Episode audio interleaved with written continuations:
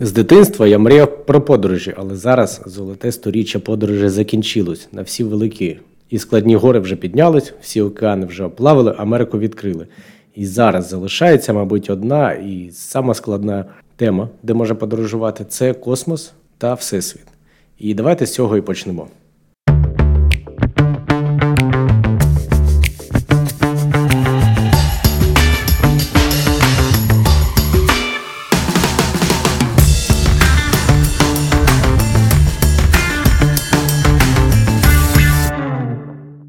Давайте почнемо.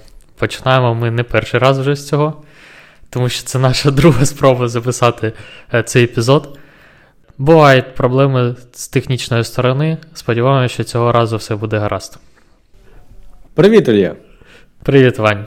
Як тобі підготовка?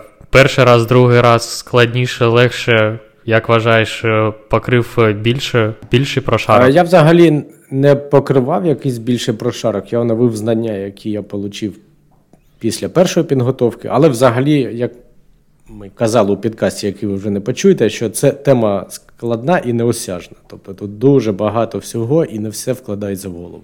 Так, готуватись було складно, але дуже цікаво. Принаймні мені, мені, е, мені подобається ця тема. І я відчуваю кожен раз, коли я заглиблююсь, е, що я дізнаюсь щось нове, хоча у мене враження були такі, що я це знаю. А.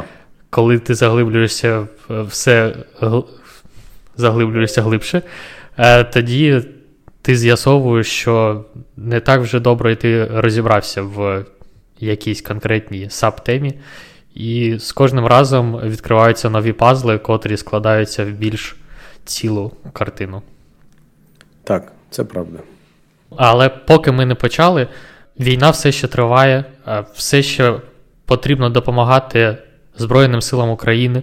Тож прошу донатити гроші на Збройні Сили України, тим самим допомагаючи вигнати окупантів якомога швидше з української землі. Слава Україні! Героям слава! Давай спробуємо трохи відволіктися від сьогодення і спробуємо поподорожувати космосом хоча б подумки. Давай, давай.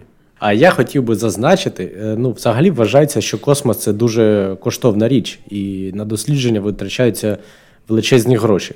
Так, вони величезні. Але, наприклад, е, по даним за 2006 рік на Конгрес Америки направив 320 мільярдів доларів на війну з Іраком. Той час, як створення космічного телескопу Хабла обійшлось в 2 мільярди доларів. А середній годовий бюджет НАСА був е, дорівнював приблизно 15 мільярдів доларів на, на рік.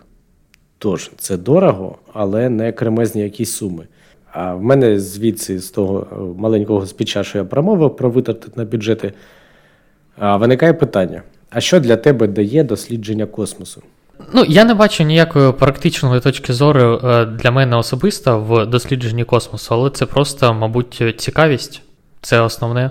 Я не скажу, що я планую там коли-небудь е, полетіти на Марс, або я сподіваюся на те, що якимось чином ми знайдемо кролічу нору і зможемо подорожувати в часі.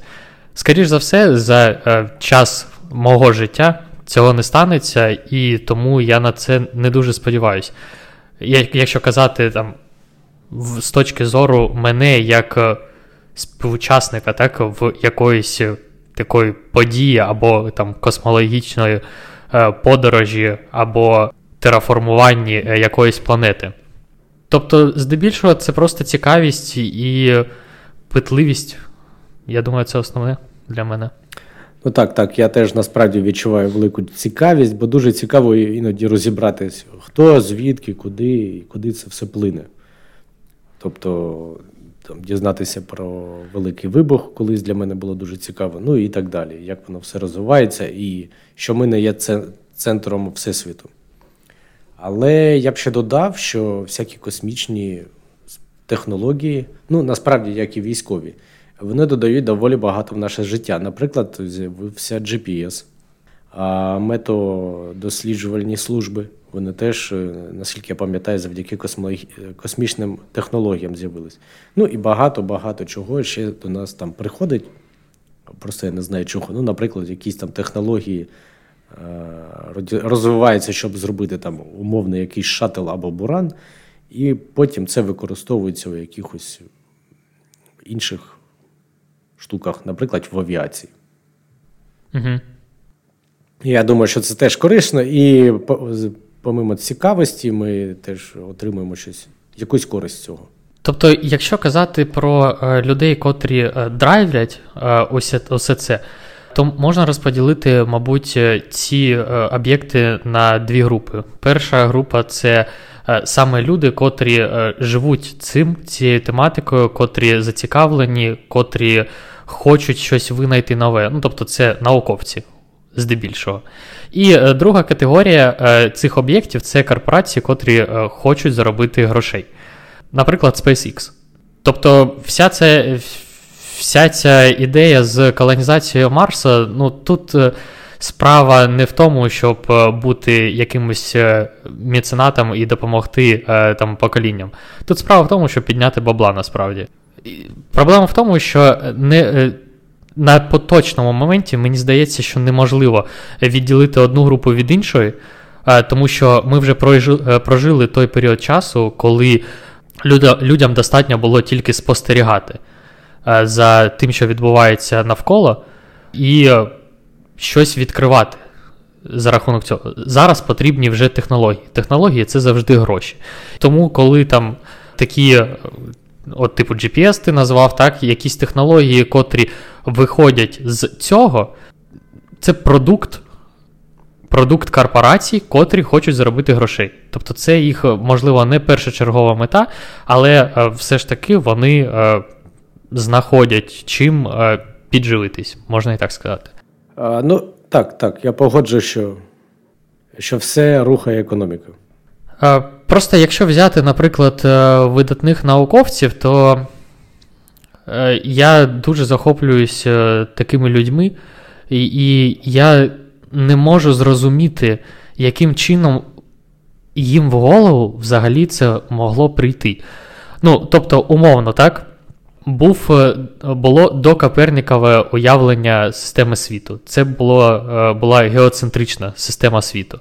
Е, тобто, коли Земля була в центрі Всесвіту нашого. Тобто ми були в центрі. Що відбувається далі? Приходить Копернік, і він запропонував іншу систему геліоцентричну систему Всесвіту, де в центрі вже знаходиться Сонце. Він якимось чином математично це обґрунтовує, пояснює, і як він це робить? Він просто спостерігає. Е, Після е, Коперніка приходить Джар, Джордана Бруно, котрий е, каже: е, чуваки, типу, навіть Сонце не є центром Всесвіту. Таких сон, таких зірок, як Сонце, безліч по всьому Всесвіту. І невідомо взагалі, де центр Всесвіту. Чувака за це просто спалюють, бо у нього думки єретичні. Вони не співпадають з релігійними течіями того, е, того часу. Так, а я б додав, що релігійні течії, мабуть, не дозволяли того, що ми не є центром Всесвіту. Бо навколо нашої, нашої крутізни все будувалося у них. Але згодом і ця думка прижилась. Я нічого не маю проти е, там будь-яких релігійних течій. Просто якщо брати релігійні течії середньовіччя або там постсередньовіччя, е, це доволі цікаві е, інстанції, котрі гальмували розвиток науки, скажімо так.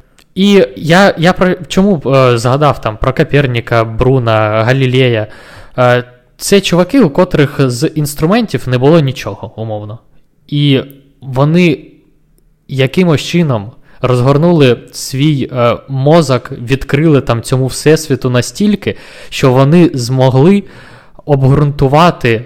Як е, створена, як створений всесвіт. Ну, звісно, це не відбувається одразу. Звісно, Копернік, звісно, там вони е, помиляються.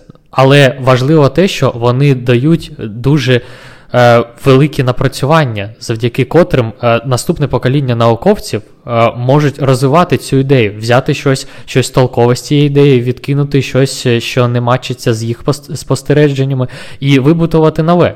Що потім з'являється Ньютон, з'являється Ейнштейн, з'являється Галей, Гук, Хайо Грець також. І всі ці люди, вони зробили просто величезний внесок в розвиток. І ось моєму звичайному е, там середньостатистичному мозку дуже складно уявити, яким чином ці люди взагалі змогли до цього додуматись. Тобто зараз тобі щось загуглити, іноді буває складно це зрозуміти, так? А це то тобі потрібно це винайти самостійно, е, дійти до цього самостійно. Я не уявляю, як це можливо. Так, це дуже складно і, і це дуже круто. От я хотів би привести один приклад, що у 2002 році міжнародна дослідницька група інституту, якогось там інституту, на чолі з якимось е, там головним хлопцем, повідомила за результатами спостереження 10 років, що, угу. дивлячись на рух зорі С2, що вона рухається навколо якогось там величезного об'єкта. Потім цей об'єкт назвали Стрілець А, потім довели, що це Чорна діра. І за відкриття цього в 2020 році там навіть видали Нобелівську премію. Але ви просто уявіть собі, що зараз з технологіями, які зараз є, припущення цього ну, досягалось 10 років. Тобто треба дивитися, що зоря рухається по якійсь там аліпсоїдній траєкторії, і це ну, дуже довго і дуже дорого. Ну, я би сказав, що е, дослідження, е, часовий е, проміжок часу дослідження об'єктів, зоряних об'єктів, е, він не змінився що тоді, що сьогодні. Ну, Тобто, умовно, зорі, е, там, планети, будь-які космічні об'єкти, вони рухаються там по орбітам з такою самою швидкістю, як вони рухалися ну, так, так. 100, 200, 500 років назад. Вони не присвичились, але до того, що це неймовірно важкий і великий труд, і якщо його люди там робили у середньовіччя, це просто неймовірно. Так, там же е, я не пам'ятаю, е, як звали е, цього науковця, але він відкрив, він припустив, що є чорна зірка, тобто чорна діра. І як він це зробив? Він спостерігав за якимось, за якоюсь зорею, котра якимось чином вона пересувалась, він думав. Але потім з'ясувалося, що то було дві зірки дві зірки, е, котрі танцювали е, навколо чогось. Навколо чогось більшого. І ось цей е, завдяки цьому спостереженню він припустив існування якихось об'єктів, котрі просто людина не може бачити, але котрі мають величезну гравітацію. І я я не знаю, як таке можливо. Як взагалі можливо утримувати утримувати свою свою концентрацію на якомусь об'єкті, е, постійно е, його е, досліджуючи ізо дня в день, з місяця в місяць, з року в рік. Це супер складно, хоча б це зробити. А щоб тобі в голову прийшло ще прийшла якась інновація, це я взагалі не, не допускаю цього. Ну, я думав, що він дозволяв собі піти на обід або попісяти, звісно. Але так, так, це. Дозволяв хоча б в день. Да, У нього було багато часу для цього. Е, я думаю, що от ми скоро будемо розкривати тему чорних дір. Але я б хотів додати, що коли я читав книгу Хокінга, чи коротка, чи найкоротша історія часу, мені в голову дуже складно давалась ідея, що гравітація впливає на простір. Тобто, я поясню, я завжди думав ще зі школи, що у нас там все умовно статично, час плине. І ми живемо, наче у тримірному просторі, як у акваріумі. Але на вплив часу е, впливає гравітація. Наприклад, якщо ми будемо жити на жити на горі Еверест, то час там плине по-іншому, будемо трохи молодші. Як так? Це дуже важко уявити. Іноді я дивився всякі ролики, що там натягнути якийсь батут з м'якої тканини, і хтось жбурляє туди якусь гірю, і вона наче провисає. І це показує угу. теоретично викривлення простору. Але це все вкласти в свою голову досі не можу. Я читав також е, цю книгу. Е, давно вже не дуже пам'ятаю її насправді. Я я просто уявляю те, що у нас е, є обмежений простір е, для наших рухів. Якщо взяти якийсь аркуш, е, ти можеш намалювати там координати X і Y. І умовно ти можеш так, таким чином рухатись в 2D-просторі. Якщо ти додаєш Z, то у тебе вже 3D-простір. Як намалювати 4D-простір, ось четвертий простір це по суті і є час. Е, наскільки я пам'ятаю. І якщо взяти той самий аркуш, е, якщо ти зробиш із нього хвилю, е, таким чином ти зможеш додати ще одну координату, котра прострумлює твій аркуш наскрізь. І ось таким чином, коли ти йдеш.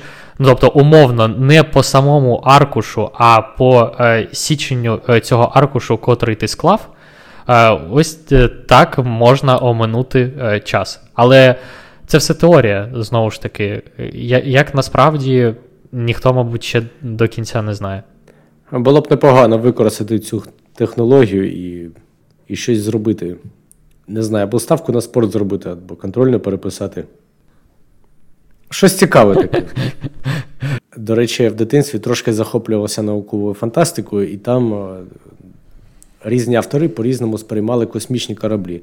Або дехто так взяв і на неймовірній швидкості, або через якісь крутові нори умовні, mm-hmm. перелетів в якихось швидкісних тунелях там, в потрібну точку галактики. А дехто вважав, що це якийсь там величезний корабель, який там багато-багато-багато років летить, чи людей там заморожують. Чи, наприклад, люди там довго живуть, у них там своє хазяйство, і вони там майже там е, худобу якусь ростять, і потім е, вже забули, куди вони летіли. Тобто і таке я в книгах читав. Ну, прикольно, дуже цікаво, як вони все це уявляють. А от ти би погодився полетіти в якусь космічну експедицію?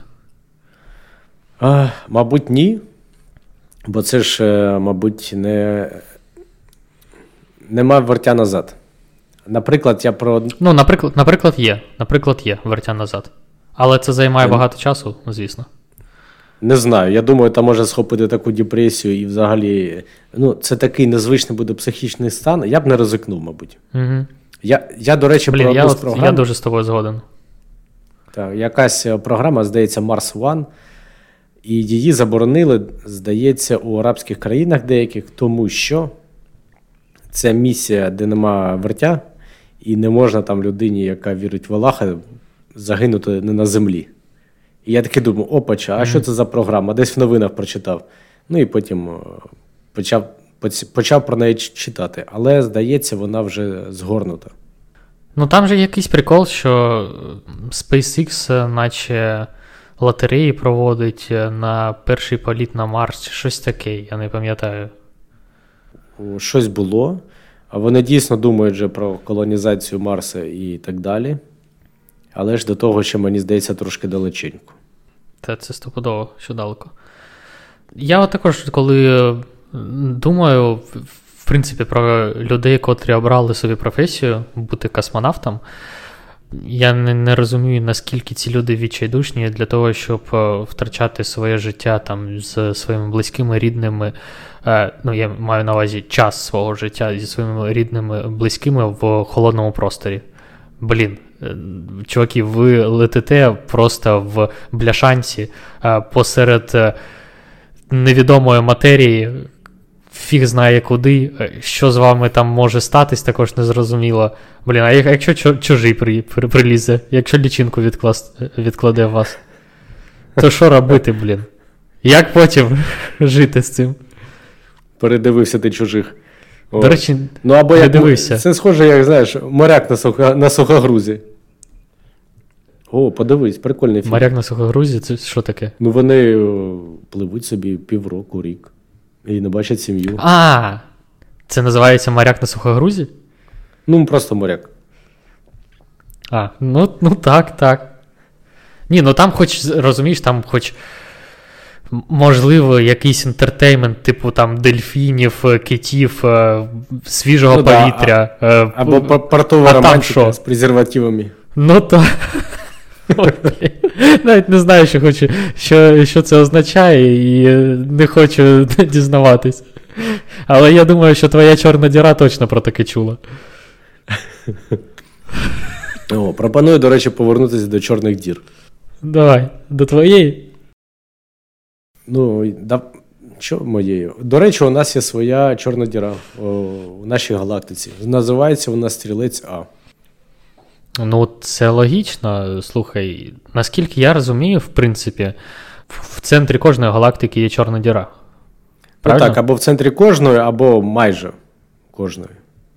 Що що, е, що я читав про утворення галактик? Тобто галактики е, утворюються яким чином?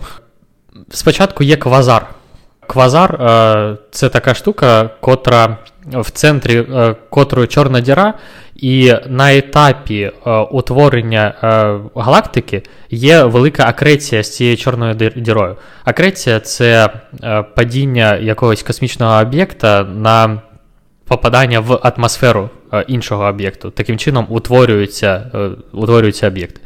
І ось цей акреційний диск, е, котрий за рахунок великої гравітації чорної дири, діри, він має велику світність. Ну і тому квазари вважаються дуже яскравими об'єктами.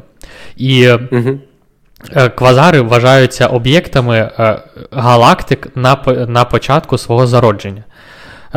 Саме через це зараз квазарів вважається менше, ніж було, наприклад, 13 мільярдів років назад. Тому що галактики саме тоді зароджувалися. Ну, я думаю, що тут е, варто зазначити, що в принципі Всесвіту вважається 13,8 мільярдів років. Е, тобто, умовно, через якийсь 1 мільярд років у нас е, почали е, зароджуватись купа галактик, тим самим ось там було багато квазарів. Епоха квазарів це 13 мільярдів років назад.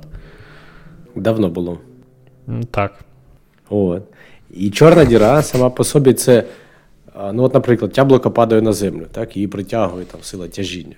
А чорні, mm-hmm. чорної діри настільки потужна сила сила тяжіння, що звідти не виходить сонячне світло. Тобто є горизонт подій, за яким ми нічого не бачимо.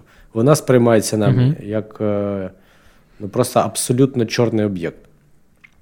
Тобто там настільки сильно притягується з епіцентру, що світло не виходить. І якщо людина суто теоретично залітає за цей горизонт то її вже нічого не побачить, бо від її е, сонячні лучі, які від неї відображаються, ми вже не побачимо, вони будуть притягнуті до чорної діри. І звідси є це поняття горизонт подій. Але, тим не менш, є знімки чорних дір. А, Знімки з... чорних е, дир, але ж все одно не світла, котре е, за горизонтом подій. Правильно? А, Так, не так. Це не просто на фотоапарат зроблені знімки. Умовно кажучи, на фотографії не сама чорна діра, а її зовнішня оболочка. Оце є ну, точ, так, так. Точ, точка точка навертання. От. І це е, системою телескопів, радіотелескопів зроблений знімок. Там, ця, Ці радіотелескопи знаходяться на багатьох континентах. І це пучки світла, які проходять повз Е, цього горизонта подій і не заходять на нього, але відображаються якось. Ну, коротше, це якась дуже крута і надпотужна фотографія. Ну, тобто, знімок, який зроблений е, завдяки багатьом спостереженням, але він існує. І це дуже цікаво, наприклад, подивитись.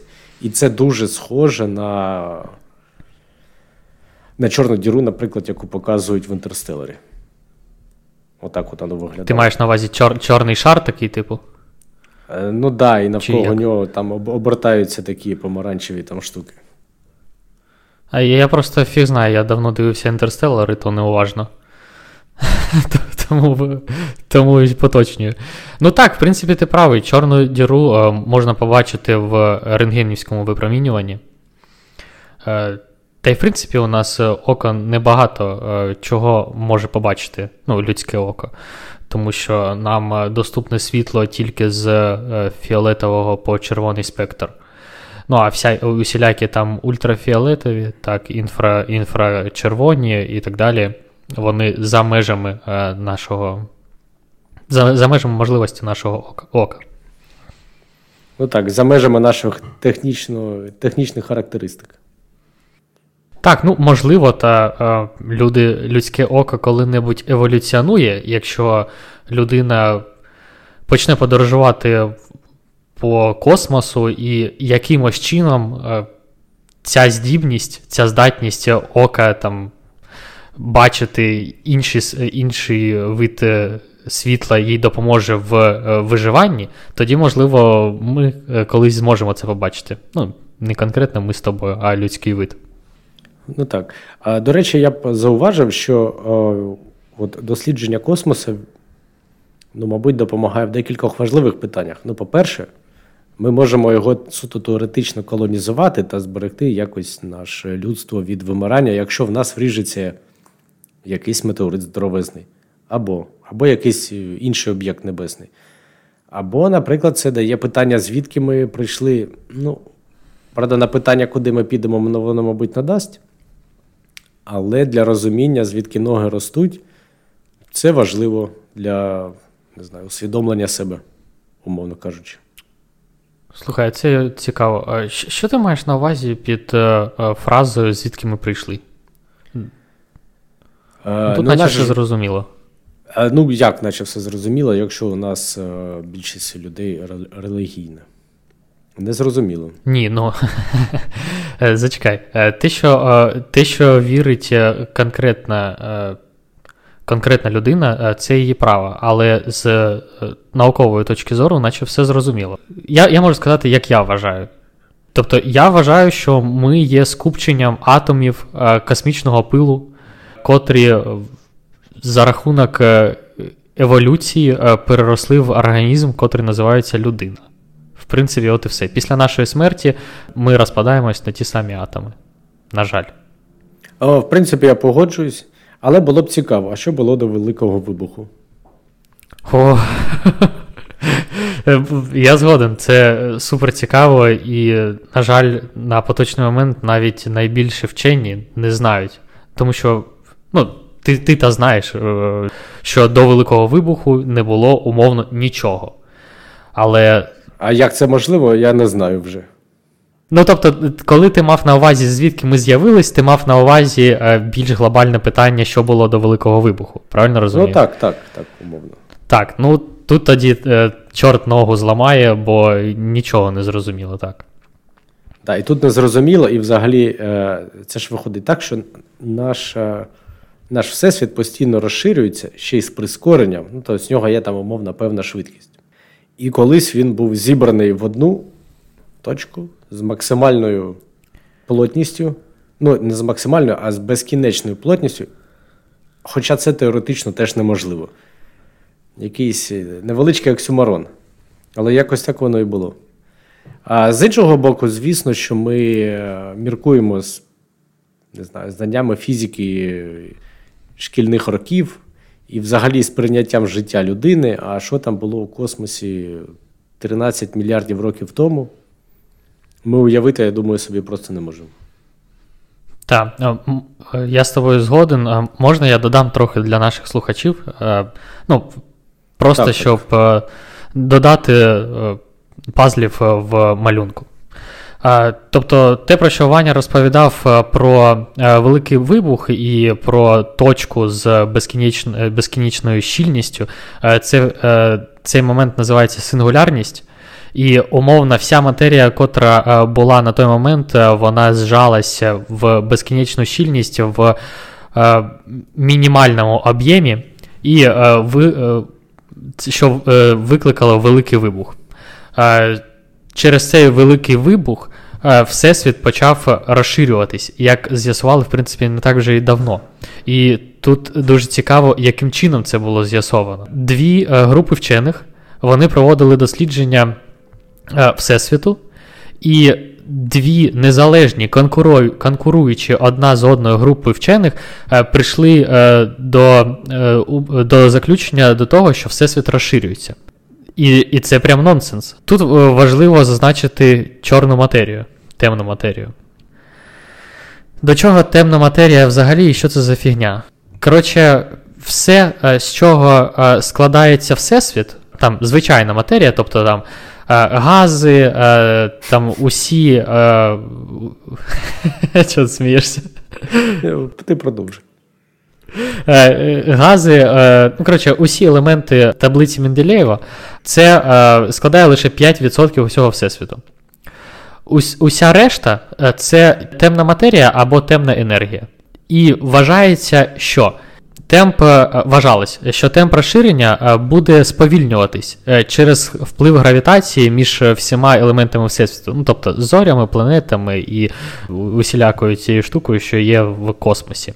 Якщо б темної матерії було там забагато, її гравітація поступово зупинила би розширення Всесвіту, і Всесвіт знову стискався би.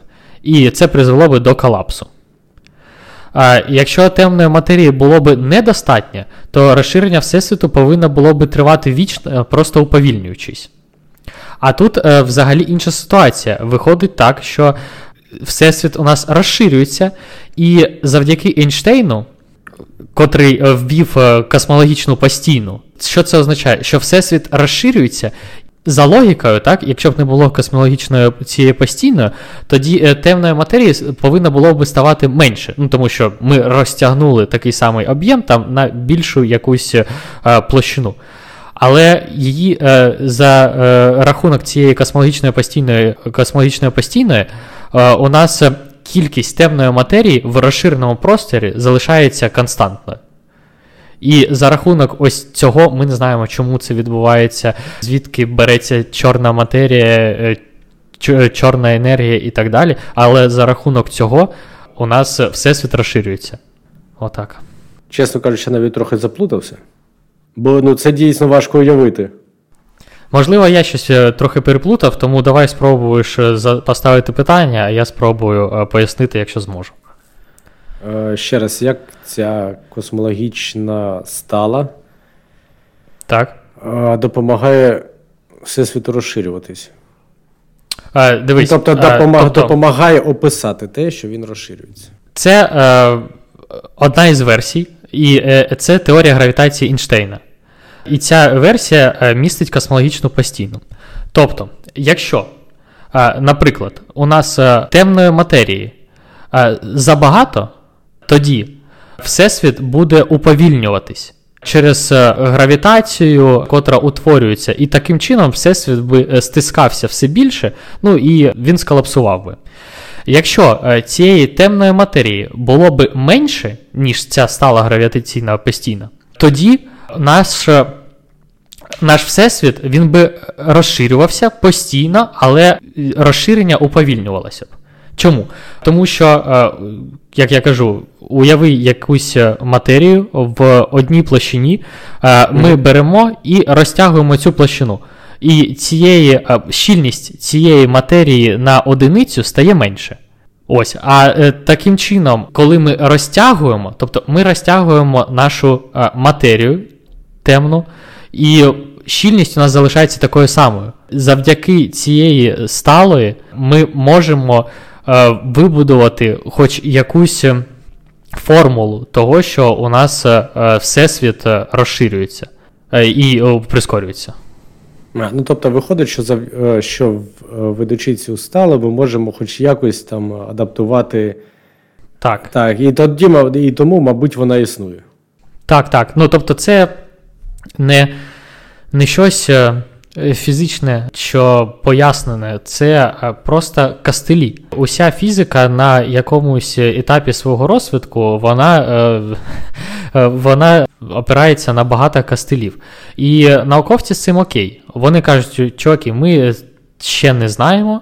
Так, але ми будемо над цим працювати. І в цьому, в принципі, наука і крута, що вона каже: так, є косяки, ми бачимо, ми працюємо. А не так, що знаєш, блін, ну ця е, ця стала, це вона є, і просто вір в неї. І все. Ну ну так, от знаєш, як е, описуються якісь там прості фізичні процеси у нас на планеті, а потім додаються екстремальні температури або екстремальні швидкості, або, наприклад, е, робота з планетарними об'єктами, і там же фізика трошки mm інша. Її треба допрацювати і поліпшити цю теорію, яка описує взаємодії. І це поступово відбувається. Слухай, ну я би не погодився, тому що Ейнштейн та чим крутий був. Завдяки Ейнштейну ми знаємо, що фізика в макросвіті і в мегасвіті вона працює однаково. Тобто, завдяки е, його спеціальній теорії відносності. Од, однаково, але ж трошки по-різному. А, Чи ні? Поясни, та ні, принципі, ні. Просто дивись, е, знову Ейнштейн він е, побудував свою теорію відносності на на базі робот Ньютона. І на базі цього закону Ейнштейн е, побудував свою теорію відносності. Вона чим якраз класна, що однією умовно формулою ти можеш описати те, як працює Всесвіт, знаходячись на Землі і знаходячись в космосі. Ну так, я, мабуть, там не кращим, не краще висловився. Я це приблизно і мав на увазі. Тобто, спочатку був дуже простий якийсь опис чогось. Наприклад, Ньютон описав, mm-hmm. там, як бачить там взаємодію яблука і землі. А потім, коли стикнули з тим, що воно працює трошки складніше на екстремальних mm-hmm. якісь межах, так. то вже доробляли і поліпшували ці теорії. Так, так. Е, тут 100% згоден. Е, це е, я зараз подивився у себе в нотатках. Нерелятивістська, нерелятивістська теорія гравітації Ньютона. О, Господі. Ну, в принципі, плюс-мінус зрозуміло, тому що там релатив, типу, відноситься один до одного і так далі. Можна за рахунок цього запам'ятати. Так, але це, в принципі, те, про що от вся наука. Наука базується на дослідженнях е, минулих е, років і минулих дослідженнях е, вчених. Вона не відкидає напрацювання півтора тисячі років людей, котрі котрі робили ці напрацювання. Вона так. будується на на фундаменті цих напрацювань. Так, так, вона постійно спирається на минуле і йде вперед. Так. І, і дуже багато ж теорій з'являється, вони потім відкидаються, будуються нові, і це постійний процес прям. І там такі уми задіяні. І хоча іноді дивишся, ну як дивишся, іноді там почитував просто, за що даються Нобелівська премія. І я думав, блін, для мене ж це непомітна ця різниця. Ну, типу, за, за що її дали? За що? За те, що вони відкрили та доказали, що є там чорна діра стрілець А. Але ж це знаходиться на голці наукового розвитку, і для майбутніх mm-hmm. досліджень це дасть дуже багато. Хоч я і не скоро так. зможу це відчути. Блін, так хоча б взяти, от е, я вже згадував про про Галея, і він же відкрив комету Галея. Яким чином він це зробив?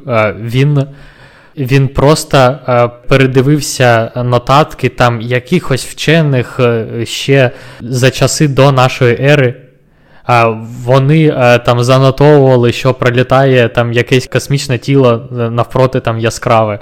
І він вирахував, з якою е, з якою швидкістю умовно. Що? З якою періодичністю, так? Так, з якою періодичністю вона буде з'являтись. І зробив свій прогноз, він помер, його прогноз здійснився. І це прям, ну, це топ.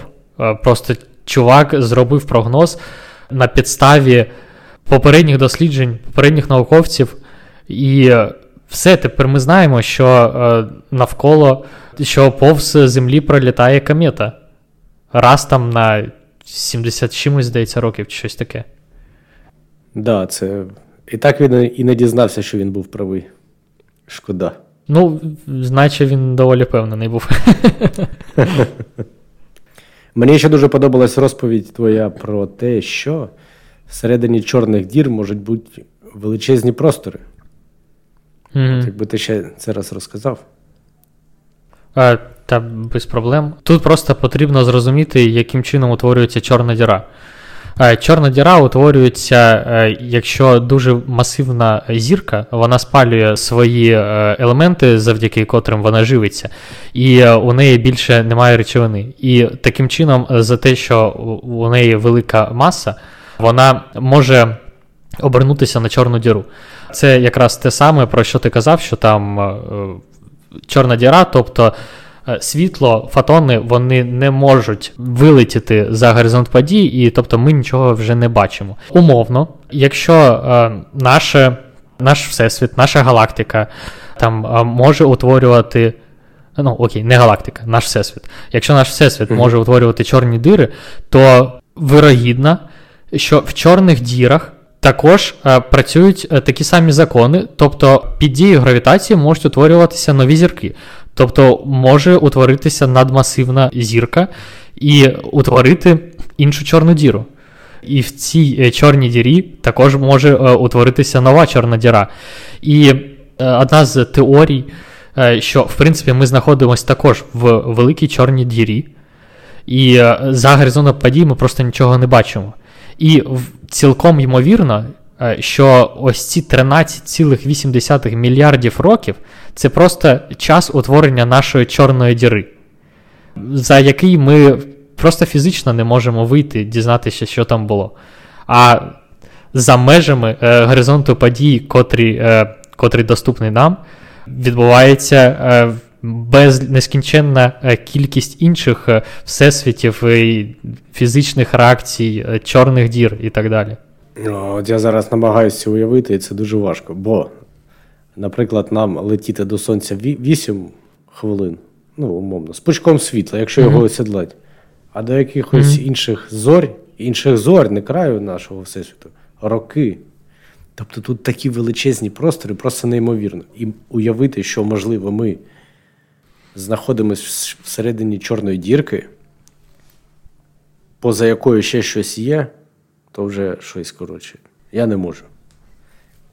Блін, ну це дуже круто про таке подумати, коли а, ти дізнаєшся про, про це, ти розумієш, наскільки, в принципі, твої проблеми нікчемні, мабуть.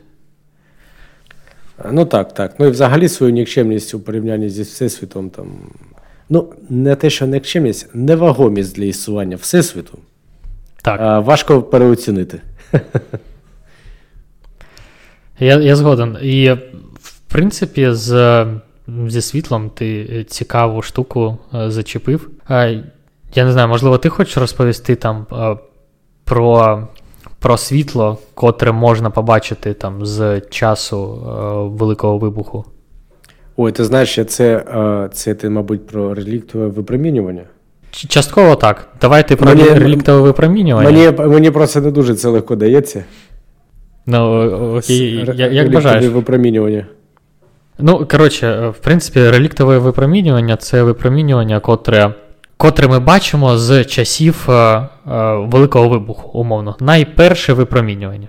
Я, яким чином можна це е, пояснити? Знову беремо спектр е, від синього до е, червоного. Якщо ми подивимося на е, на видимий космос, то будуть більш червоні плями або менш червоні плями. Що це означає? Це означає, що якесь світло умовно повинно бути більш старим. Чому? Тут є багато пояснень, точніше, не те, що багато пояснень, багато причин. Але головне, мабуть, що тут потрібно зрозуміти, це е, червоний сув.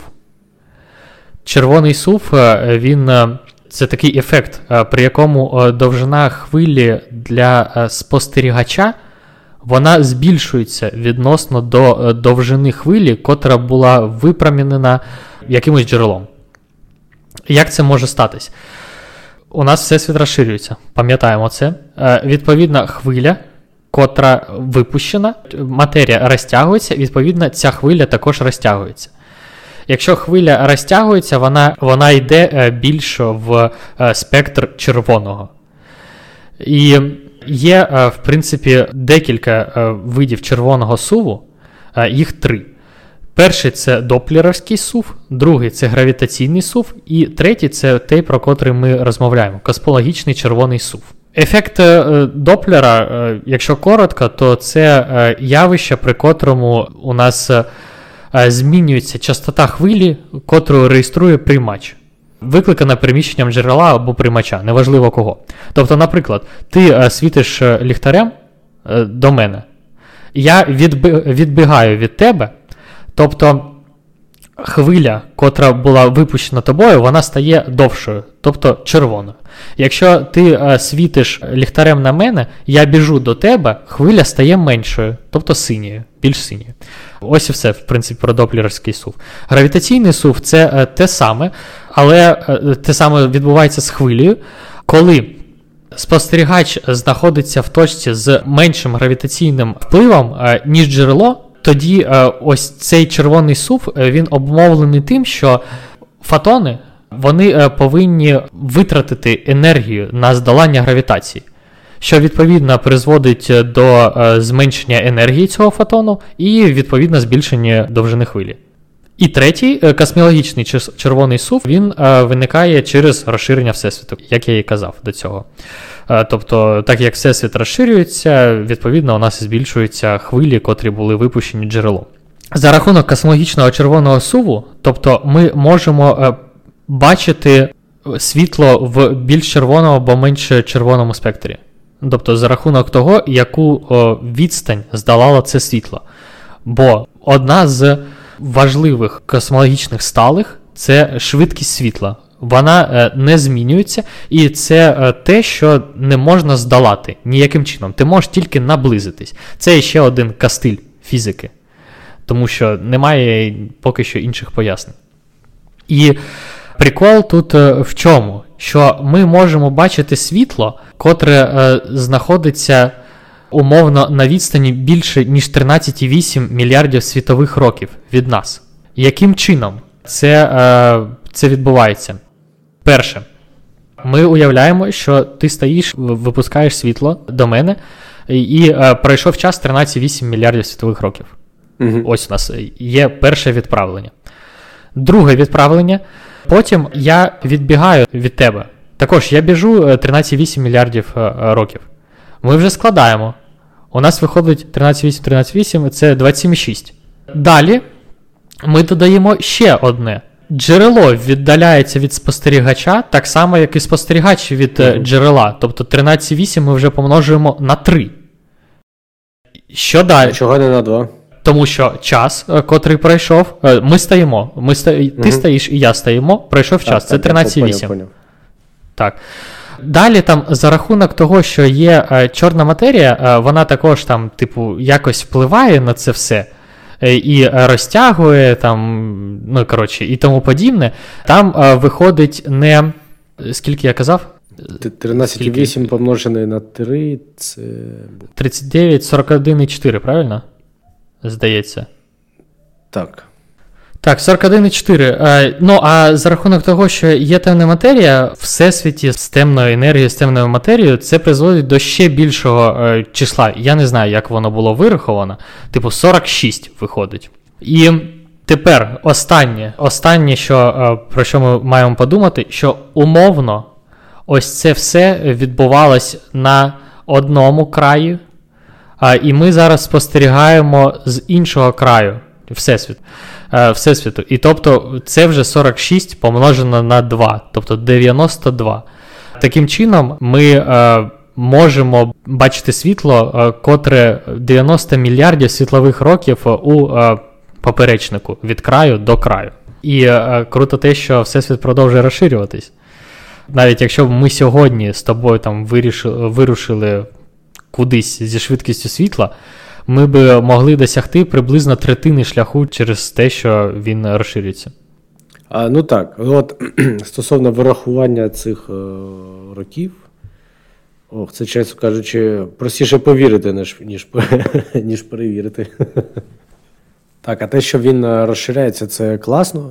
Але ж згодом я так розумію, що він може розширюватись настільки швидко, що ми вже будемо не встигати, що він пришвидшиться більше, ніж швидкість світла?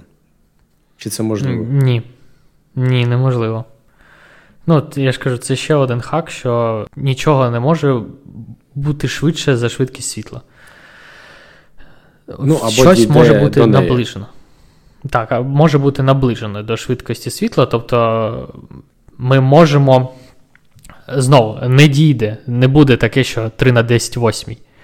Там може бути таке, що 2.999999999 на 10 на 10 8. але ніколи 3 на 10 восьмій. І це цікаво теж, як це спостерігали. Я, чесно кажучи, підзабув трошки деталі. Що, наприклад, зорі, ну те, що всесвіт розширюється, можна було спостерігати, що зорі, наприклад, одна відносно іншої, знаючи умовно відстань до неї, до першої, до другої, а якось там рухаються. І угу. враховуючи відстань від одної до другої, і те, як вони рухались відносно інших зорь, то можна було приблизно вирахувати, що це не стала величина, а що прискорення є. Не стала е, швидкість розширення всесвіту. Mm. Окей, це ти кажеш, е, як е, це вираховували, що всесвіт розширюється? Здається, що може так не враховували, а робили таке припущення, але такі спостереження mm-hmm. були. Ну так, так, вирогідно, не певен. Вірю тобі. Ну і прикольно, в принципі, з тим, що темну матерію її ж додали для того, щоб е, позбутися е, двозначності. Е, навіщо вона потрібна була? Її додали для того, щоб пояснити розбіжності між масами галактик, скупчень галактик та усього Всесвіту. Ну, вимірених за їх динамічними характеристиками, типу як вони рухаються і так далі. І масами видимої у них матерії зір газу і пилу міжзоряного і е, міжгалактичного усього цього середовища. Знову жінка, якась науковець, е, вона спостерігала за. Галактикою е, в центрі галактики, там де чорна діра, е, там повинна гравітація була бути більшою. І відповідно об'єкти, тобто зорі, там і уся ця штука, типу там газ, пил, планети і так далі, вона вона повинна була рухатись швидше, Е, ніж е, на більш віддалених е, частинах цього диску, котрий кружляє навколо чорної діри.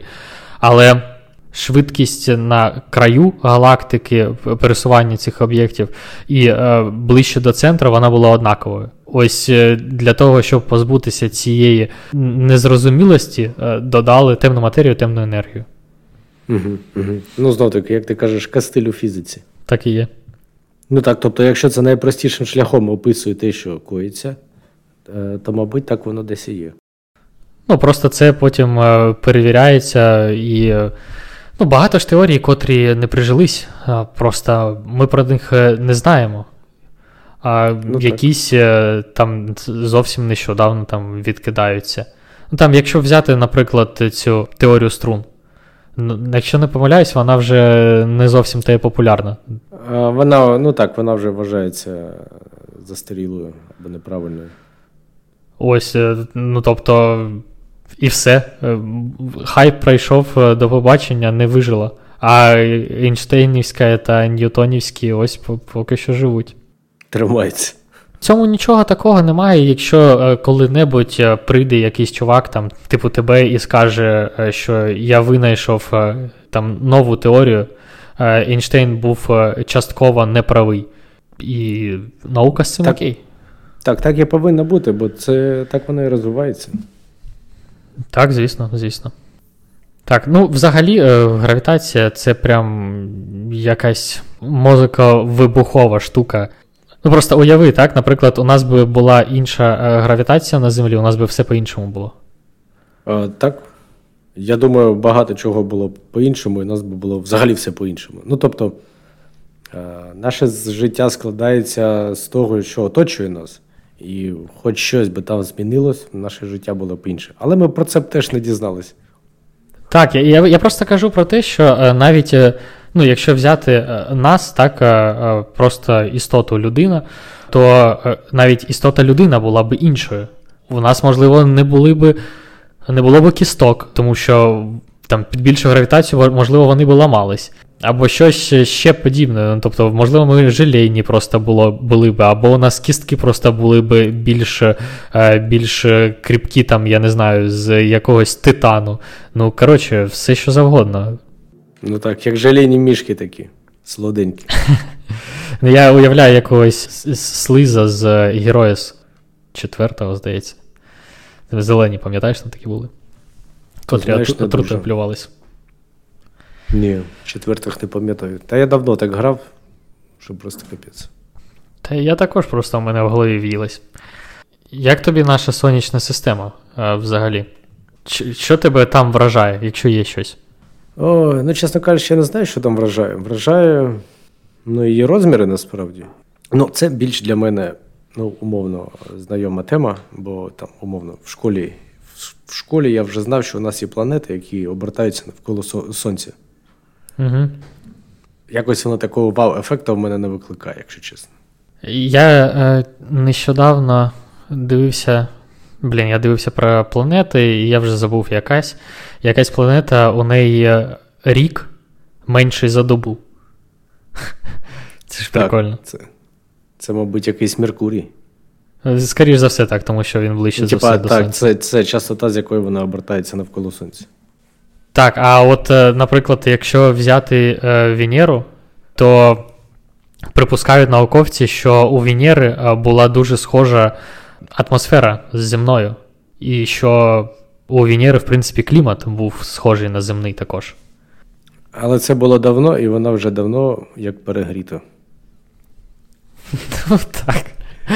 Ні, просто круто, що якщо розглядати наше життя в контексті більш глобальному, там планет, так, наприклад, то наше життя, воно дуже вразливо насправді. Наприклад, чому? Що з Венерою сталося? Є є припущення, що було багато е, вивержень вулканів, тим самим збільшився парниковий ефект. Е, тобто двоокусу вуглецю в в атмосфері стало більше. І тобто сонячні проміні, коли вони заходять, чим більше відсоток двоокиса вуглецю в атмосфері, тим менша кількість, тим менший відсоток е, сонячних променів може вийти з атмосфери. І таким чином вони просто відбуваються від цього двоокису вуглецю, планету і так далі. І нагріваючи планету. Просто уяви, що у нас там трохи більше е, з'являється двоокису вуглецю, все, е, нам, нам хана. Так само, якщо його там трохи менше. Умови, які нам би не підійшли. Ну, Ми б там просто не з'явилися. А може хтось з'явився але це були б не ми.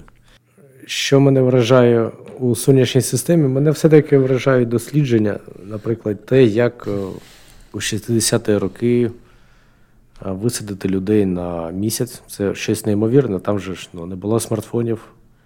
Там ну, не те, що все було аналогово, вже, мабуть, були комп'ютери і так далі. Але побудувати траєкторію так, щоб корабель завернув на орбіті Луни місяця, mm-hmm. висадився там, і потім вони ще й полетіли назад і попали куди треба. Це неймовірно. Це ж ну насправді на малюнках зазвичай наш перший великий кулачок це земля, а поряд маленький це місяць.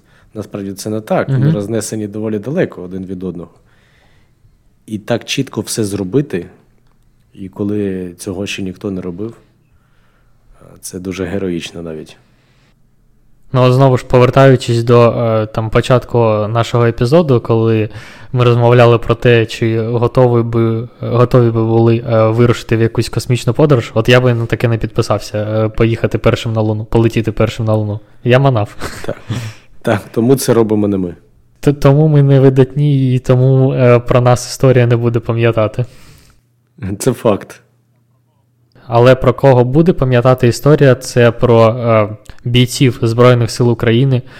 Е, вони роблять героїчні поступки, вони тримають оборону, вони женуть ворога з української землі, вони звільняють е, наші населені пункти. Тож слава Збройним силам України і, е, друзі, будь ласка, не забувайте підтримувати їх монетою.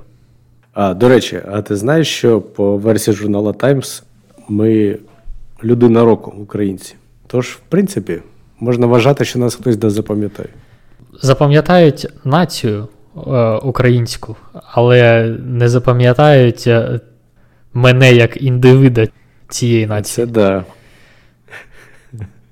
Добре, хоч діти пам'ятали. Ну, хто зна. Ну, у мене поки що дітей немає. Ну, це ти так думаєш. Та ні, чувак, я в цьому певен. Е, так, е, про що ми? А, про, е, про Луну. Круто, наприклад, що Луна впливає на, на приливи та відливи. Так. Так, це круто. Все через гравітацію знову. Усюди е, чортова гравітація. Так, а ми, до речі, якось е, з другом давно-давно ще сперечались.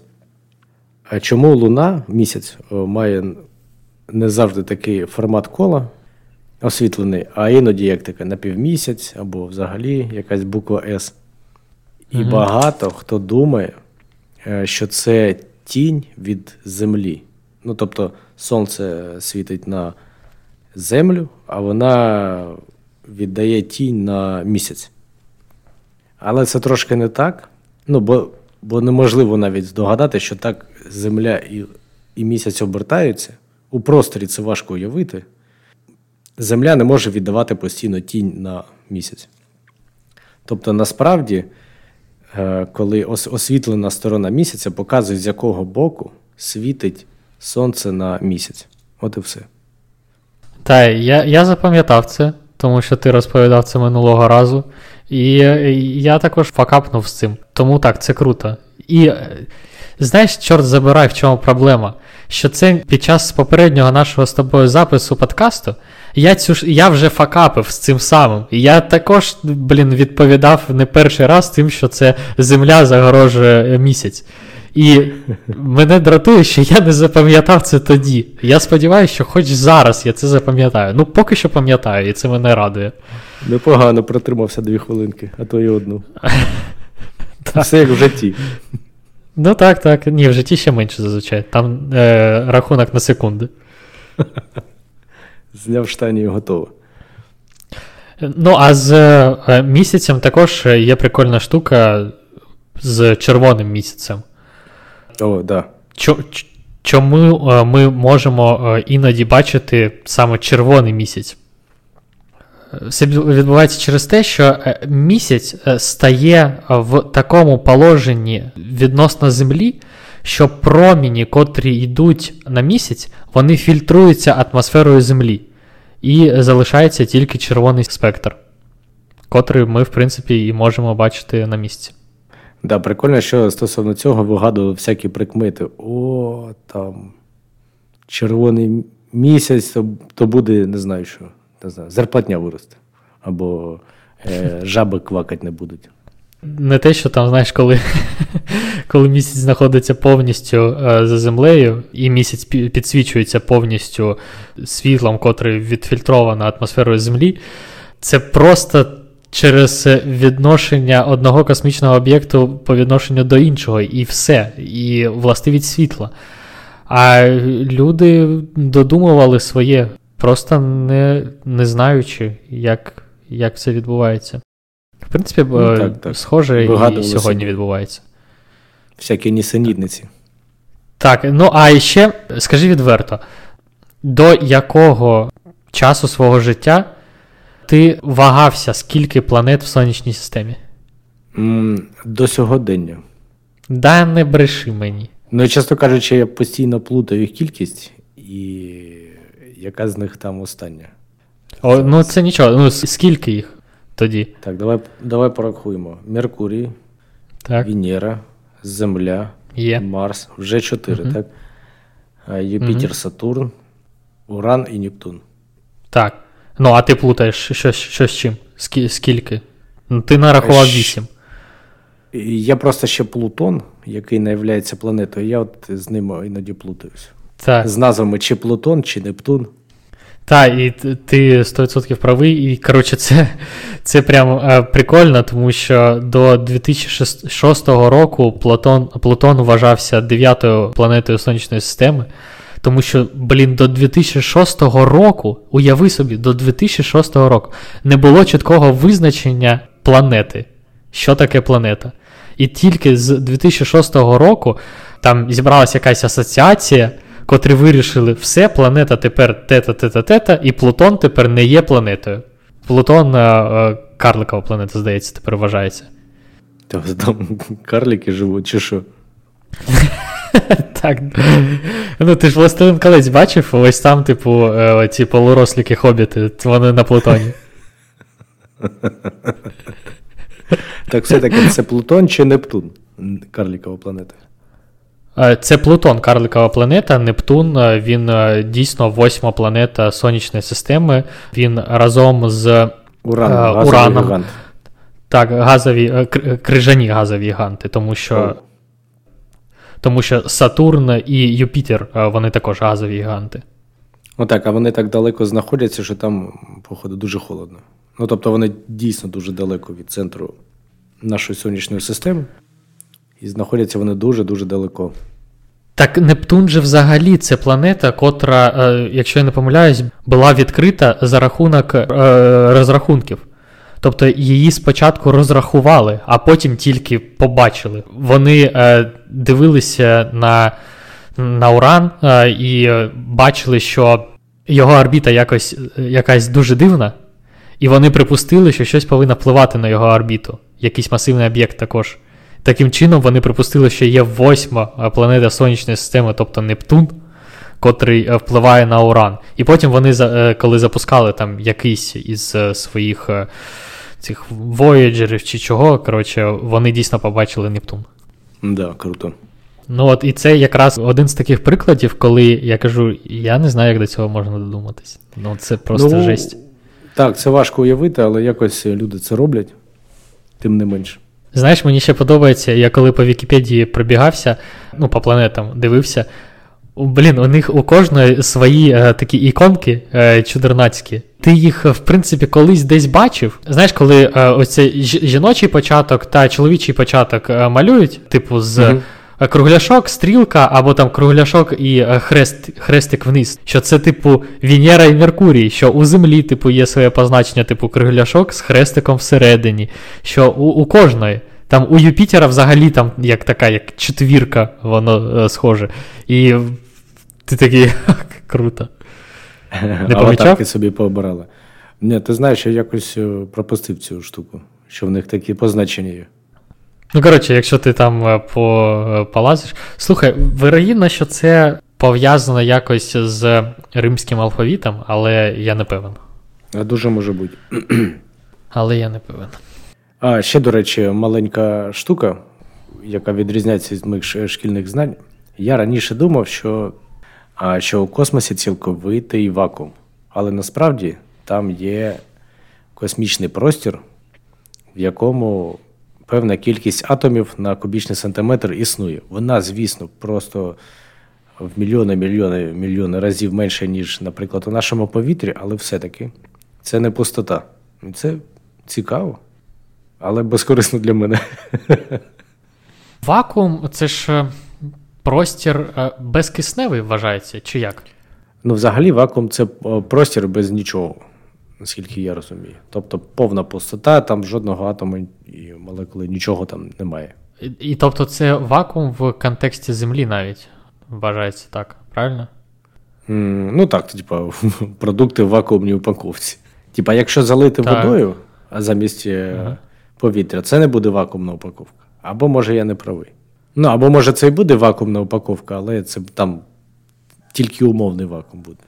А, так, е, ось я зараз загуглив, типу, є е, декілька видів умовно вакууму. Тобто, це е, є розріджений стан газу, тиск якого менше за атмосферний. Такий вакуум ще називається частковим. Є е, ідеалізована абстракція простір, у якому зовсім немає речовини. Такий вакуум називається ідеальним. Але я так розумію, що це утопія, такого не буває. Ну так, так. І або фізична, е, фізичну систему без частинок і квантів поля. Це найнижчий стан квантової системи, при якому її енергія є мінімальною. Це називається вакуумним станом. Згідно з принципом невизначеності, для такого вакууму е, певна частина фізичних величин не може бути точно визначеною. Мабуть, в е, найбільш зрозумілішому визначенні вакууму це ідеальний вакуум, і це той, про котрий ти кажеш. Дуже можливо. Ну так, да, да. В принципі, так воно, мабуть, і є. Можливо зробити ідеальний вакуум. ну, От у- у нас. Знаєш, ідеальний вакуум в домашніх умовах. Ні, я Три- думаю, що це. Три простих степа без смс та реєстрації. Я думаю, це може просто бути наближені умови до нього, але ну, це неможливо. Бо якщо ти зробиш, не знаю, вакуум, то все одно якась там частинка чогось, бортів якогось там сосуду відокремиться і полетить. І це не буде вакуум mm-hmm. ідеальний. Це, мабуть, корисно для якихось теоретичних вираховувань або десь там поліпшити там якісь е, шкільні заняття по фізиці, щоб там в умовах вакууму типу, все обчислювати. Але так, думаю, ні. Угу. Ну так, слухай, прикольно, класно. Ну і е, щоб е, за, завер, завернути нашу сабтему про сонячну систему, я думаю, що варто зазначити, в принципі, що сонце та вважається жовтим карликом. Це один з вид зір. Сонцу 4,6 мільярда е, років, Землі 4,55 мільярда років і місяцю 4,53 мільярда років. Молодець. 4.53, 4.55, 4.6, якщо що, на всякий випадок. Так. Ну і мені здається, що ми якось логічно підійшли до теми, е, в принципі, еволюції зір. І це надскладна е, надскладна тема, як на мене, бо того, що може вийти з одного стану е, дуже багато різних станів. І я намагався зрозуміти, яким чином е, все це відбувається, але це дуже складно, скажу чесно. Ти наскільки добре розібрався взагалі з еволюцією зір і з цією, як вона називається? Послідовність там якась? Е, Ні наскільки. Я бачу підготовка на рівні, Ваня. То я просто пам'ятаю насправді, що перший раз, коли ми записували це, і так було дуже-дуже багато інформації і довго. Тож я нової майже не додавав, тільки угу. згадав стару. Е, Ну, зможеш, можливо, почати, а я, якщо доповню, або навпаки, можемо, як як, як а, забажаєш. Насправді з цією темою було так, що ти її почав, ти її закінчив. Я зрозумів. Тобто ми йдемо по написаному сценарію попереднього епізоду, котрий був зафакаплений. Сподіваюсь, що з технічної сторони з цим не буде так само. Ну, типа того, да. Окей, давай я почну. Ну, сподіваюся, що ти будеш додавати мені допомагати тоді. Давай. Зорі поділяють на два класи. Це маленькі зорі, е, котрих називають карликами, і великі зорі, котрих називають гігантами. Це перше, що потрібно тримати в голові. Важливо розуміти, що бувають е, червоні, е, жовті, помаранчеві, блакитні, білі карлики та гіганти. З чого все починається? Як утворюються зорі? Все починається з протозорі. Протозоря це е, такий стан, коли є хмара хмара е, міжзоряного космічного пилу, і е, за досить невеликий проміжок часу е, під дією всесвітнього тяжіння з цієї хмари утворюється більш щільна газова куля. Цю кулю ще не можна називати зіркою. Чому? Тому що температура в її ядрі вона не досить висока. І тому куля під дією тяжіння, тобто гравітації, продовжує стискатись та розігріватися.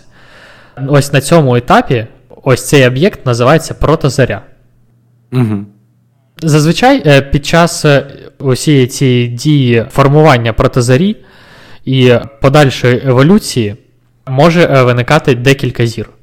Тобто можуть утворюватися скупчення або е, зоряні асоціації. Це угрупування гравітаційно непов'язаних або е, слабо пов'язаних між собою молодих зір. Під молодою е, зорією ми розуміємо зорю віком приблизно як Іван.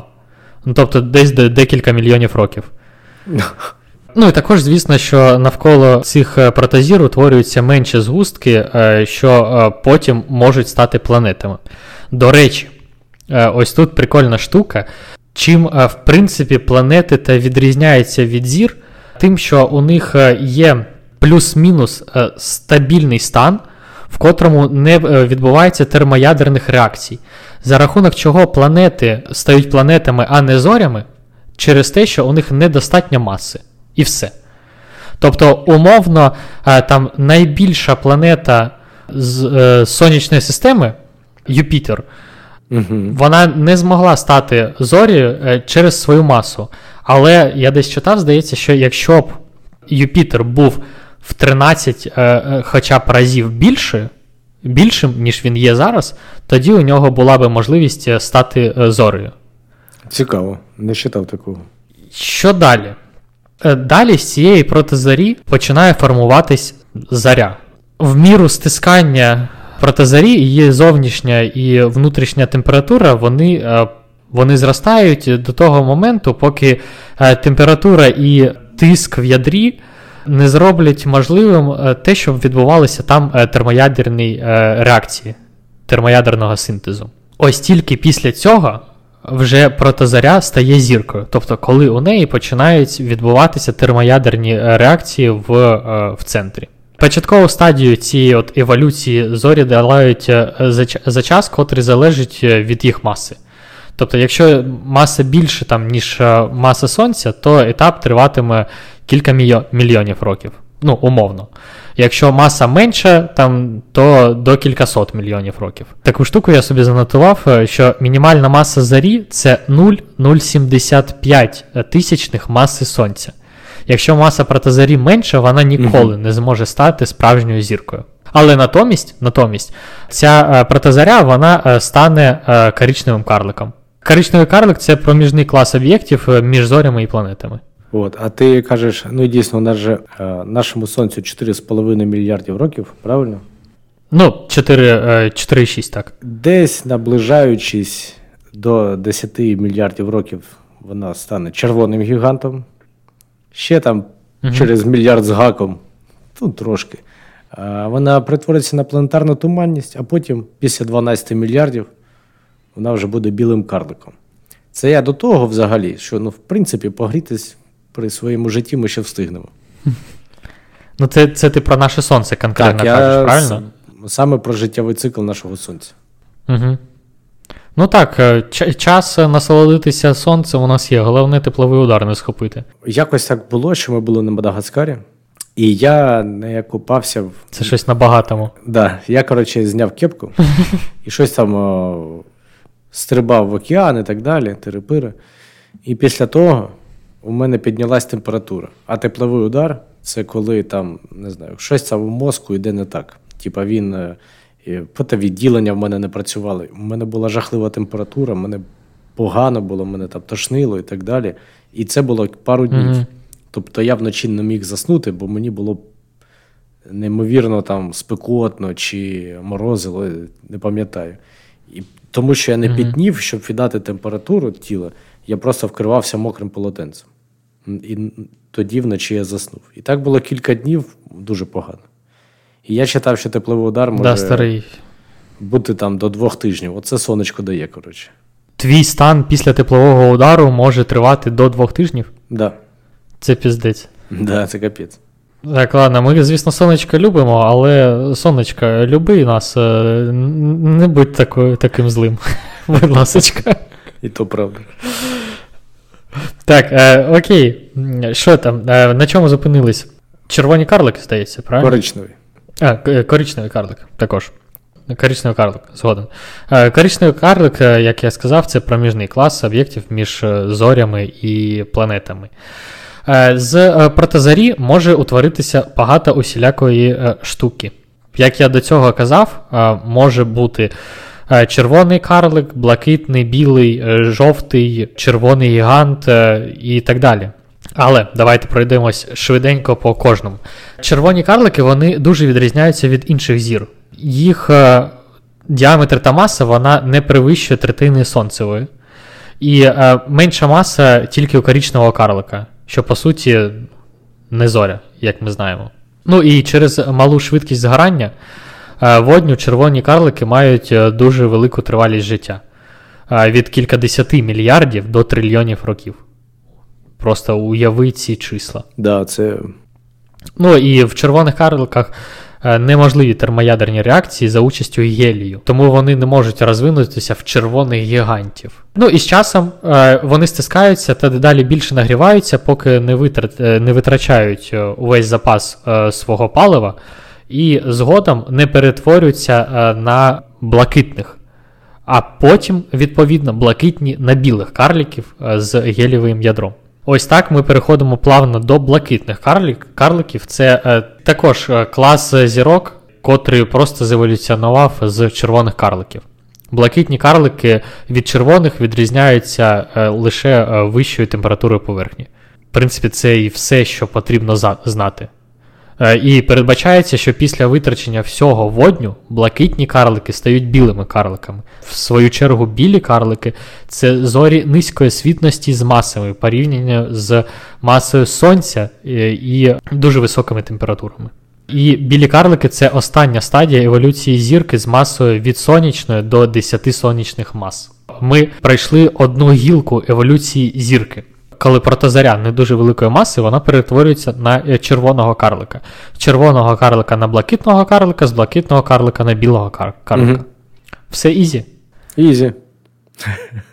Так, е, далі е, є ще один варіант: це е, варіант нашого сонця жовтий карлик. Їх ще називають G-зорі, тому що покайфувати люблять з точкою G. Це тип невеликих зір. Е, Він варіюється від е, три чверті сонячної до е, сонячної приблизно. І це жовті карлики. Тривалість життя жовтого карлика від 5 до 15 мільярдів років. Ну, в принципі, як е, Пок- Ваня вже зазначав. Поки вписуємося, да. Ну, тобто, у нас ще десь приблизно 10 мільярдів років є. Тобі вистачить? Мені думаю, да. Там закінчити справи. Після того, як спалюється увесь водень у ядрі, зоря жовта, жовтий карлик, вона спочатку охолоджується і стискається, а потім, е, після там, якоїсь реакції, е, не пам'ятаю точно якої, вона збільшується у декілька разів і перетворюється на червоного гіганта. Червоний е, гігант е, має дуже великий розмір, розміром в 10 або в 200 е, разів більше е, за радіус сонця. І високу світність в 100-10 тисяч разів більшу за світність сонця. Червоний гігант це пізній етап еволюції маломасивних зір. Ну, тобто, маломасивних зір це зорі приблизно там, до, до 10 мас сонця. Вони складаються червоні гіганти з невеликого ядра, в якому вигорів водень, тонкого шару навколо ядра, в якому горіння е, водню все ще продовжується, і водневої оболонки. Подальша еволюція червоного гіганта вона е, призводить до скидання зовнішніх е, шарів створенням планетарної туманності та маленького щільного білого карлика. Тобто, знову, давайте згадаємо, так? У нас була протозаря, червоний карлик, блакитний карлик, білий карлик. Е, Зараз у нас протозаря, жовтий карлик, червоний гігант, білий карлик. І Повернулися і знову до білого карлика. Так, і планетарна туманність перед цим. Ну, перед так, білим карликом. Так, ну тобто, так, ну, планетарна туманність це не, не те, що перед е, білим, це поряд з білим Мгм. карликом. Тобто е, червоний гігант скинув свою, е, свій зовнішній шар, утворилась планетарна туманність і залишився білий карлик. Супер цікава штука це наднові.